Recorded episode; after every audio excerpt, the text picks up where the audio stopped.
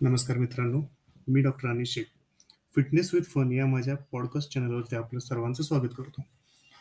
तर आजचा माझा विषय आहे पाणी पिण्याचे नियम. हा विषय निवडण्यामागचं कारण एवढंच, की दिवसभरात आपल्या शरीरात सर्वात जास्त जाणारी गोष्ट म्हणजे पाणी. पाण्याचं आपल्या आयुष्यात खूप मोठं महत्त्व आहे.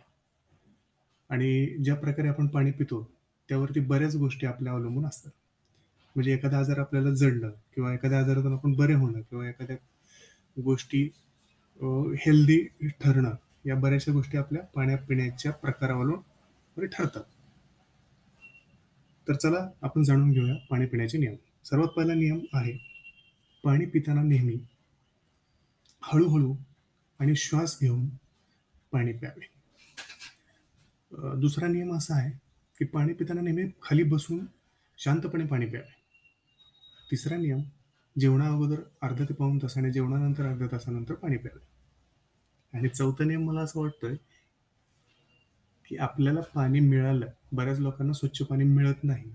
त्यामुळे डोळे बंद करून ईश्वराचं आभार मानून शांतपणे पाण्यावर कॉन्सन्ट्रेट करून पाणी प्यावे आणि ईश्वराचे आभार मानावे.